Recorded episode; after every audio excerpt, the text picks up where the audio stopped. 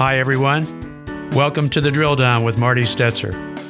This podcast is part of our EKTI Oil and Gas Learning Network, brought to you by Oil 101, our free introduction on how the oil and gas industry works.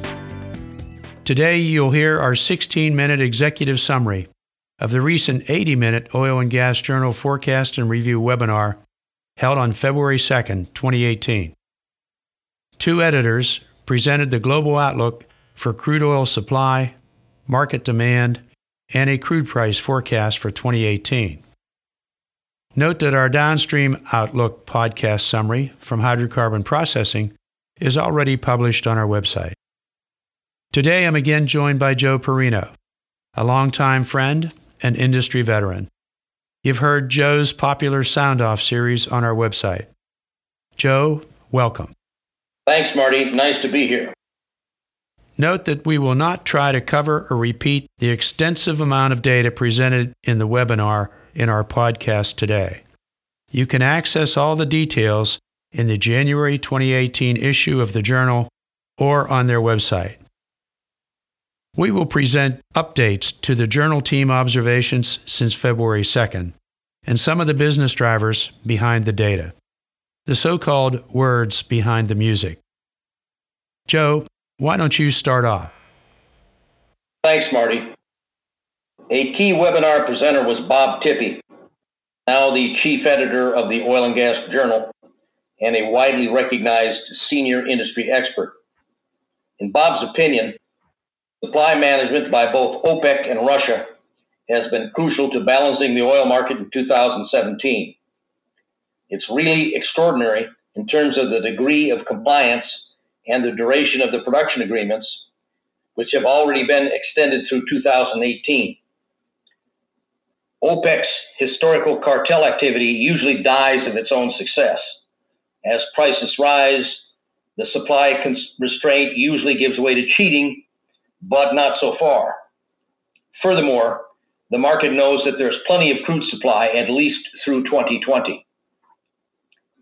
Another factor in the supply equation is the explosive level of U.S. shale activity. Historically, when OPEC would restrain production, the supply response had to go through a long and costly exploration cycle. Now, U.S. producers respond to higher prices as quickly as it takes to find a rig, drill, and complete a well. As we saw in 2017, when prices neared the $50 barrel mark, U.S. drilling came back strong. And this is not to mention the backlog of several thousand ducks, that is, drilled but not completed wells, still remaining. Today, a big question is whether tight oil production can keep growing. Many experts think the production growth is surprising, but it's been real.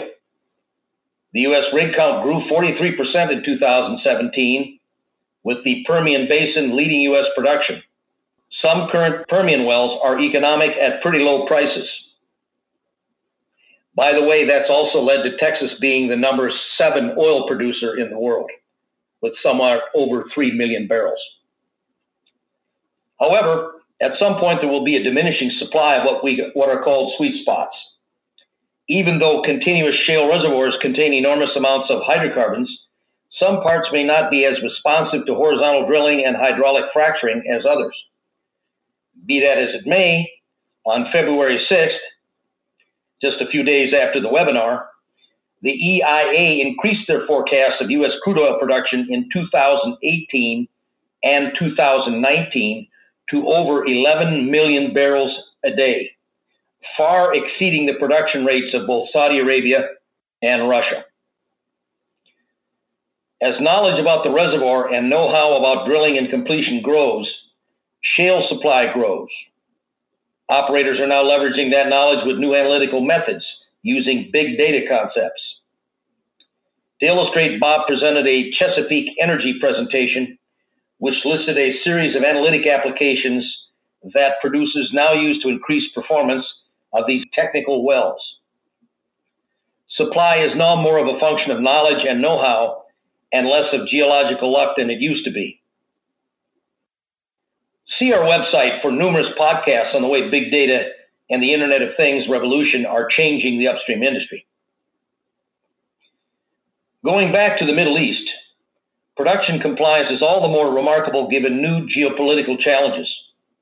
Persian Gulf producers are always in some sort of antagonism, but it's higher now than it's ever been in a long time, especially between Saudi Arabia and Iran. Though the Iranian protests seem to have subsided, they could have drastically affected Iranian production. Additionally, we saw Iraq trying to disrupt pipeline exports from northern Kurdistan. Bob highlighted additional potential downside to the crude supply in other production hotspots, including the dire situation in Venezuela with an evolving dictatorship and a collapsed economy. This has long caused serious deterioration in crude oil production.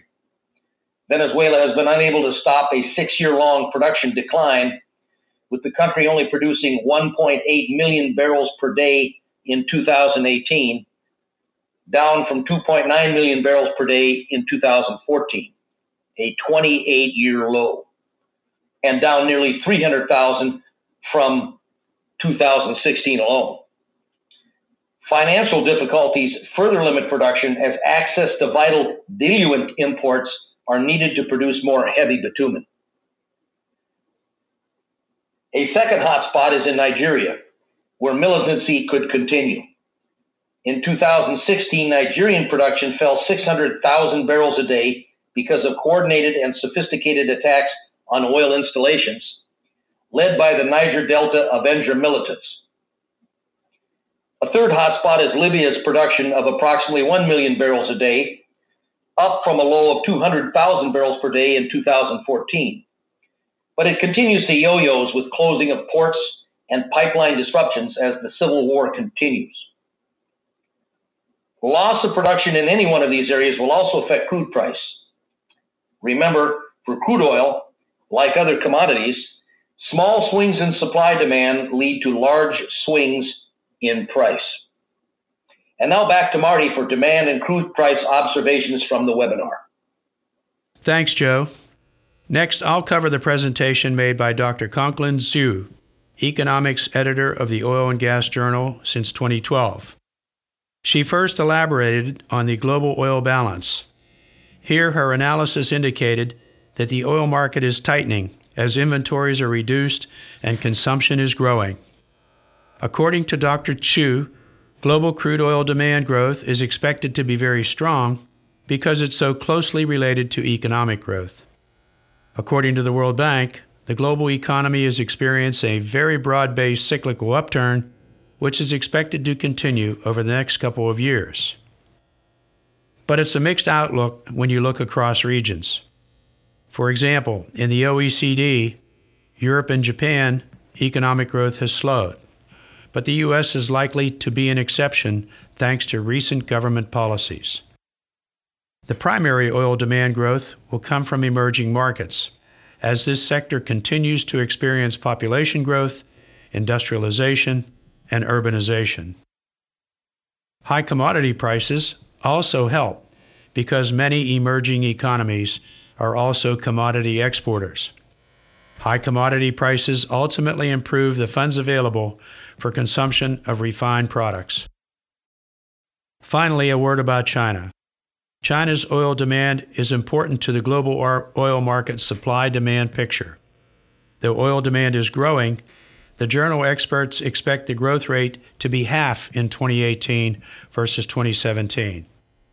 As many of you may know, the Chinese government is also promoting electric cars that will further restrict the use of diesel and gasoline.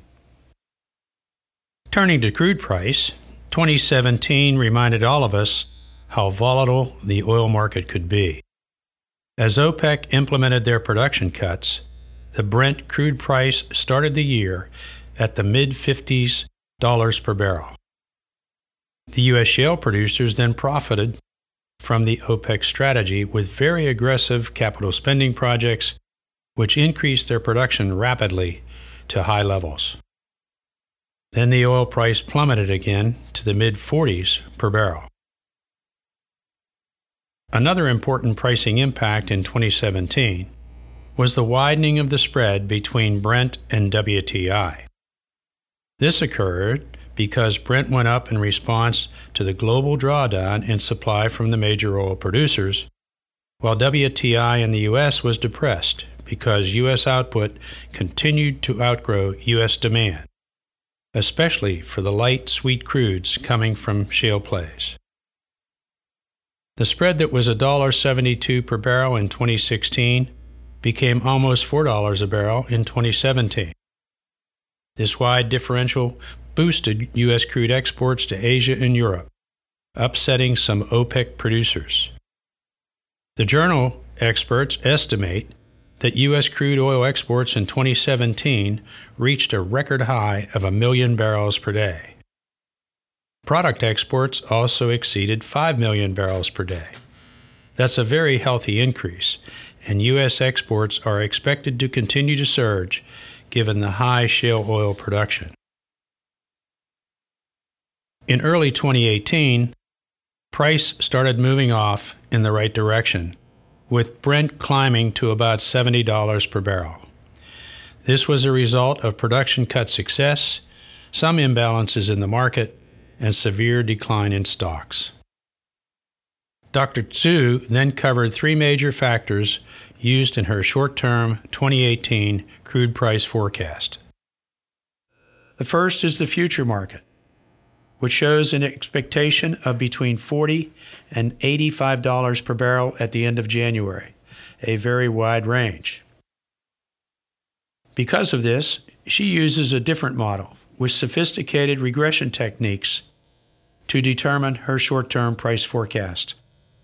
Her model uses real oil price, which is deflated by the consumer price index, not the futures market data. This real oil price forecast has proven to be more accurate in the past. Her model runs showed that the oil price should continue to climb through most of 2018, reaching a peak of about $80 per barrel. Her model forecast some decline in the fourth quarter that honestly was very tough to explain. Finally, Dr. Xu looks at the drivers of crude price fluctuations. Her work is based on a methodology developed by Dr. Lutz Kilian, professor of economics at the University of Michigan. He has followed oil markets for over 10 years, and his model decomposes three items, each with a different impact on oil price. The recent strong crude price performance comes primarily from supply side considerations. It's interesting that the demand side does not seem as important. Finally, speculation in the future market actually has a negative effect on current oil price. Seems that the traders act differently when prices are headed up or headed down. You can learn more from his numerous papers on the topic. It looks like Dr. Kilian's models could be correct. In just the 10 days since the February 2nd webinar, crude prices have dropped over 10% to below $60 a barrel for WTI. We think primarily as a result of increased U.S. production from shale plays and a new inventory build. We will need to wait and see if Dr. Xu's forecast of rising crude prices in 2018 turns out to be true. So there you have it the 2018 crude supply outlook, thanks to Bob Tippee, and the demand and crude price covered by Dr. Conglin Xu during the Oil and Gas Journal 2018 Outlook webcast of February 2nd. We've just scratched the surface. There are many other interesting topics covered in the webinar and the Q&A. We hope you've enjoyed this executive summary, and we're really happy to have Joe's input during this session. Joe, anything to add before we wrap up? Yes, Marty.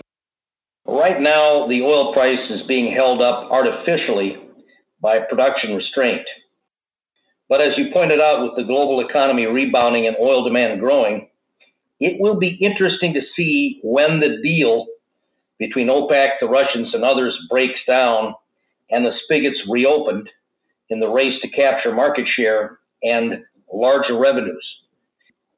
If we think volatility is a 10 to 15 dollar per barrel variation, wait and see.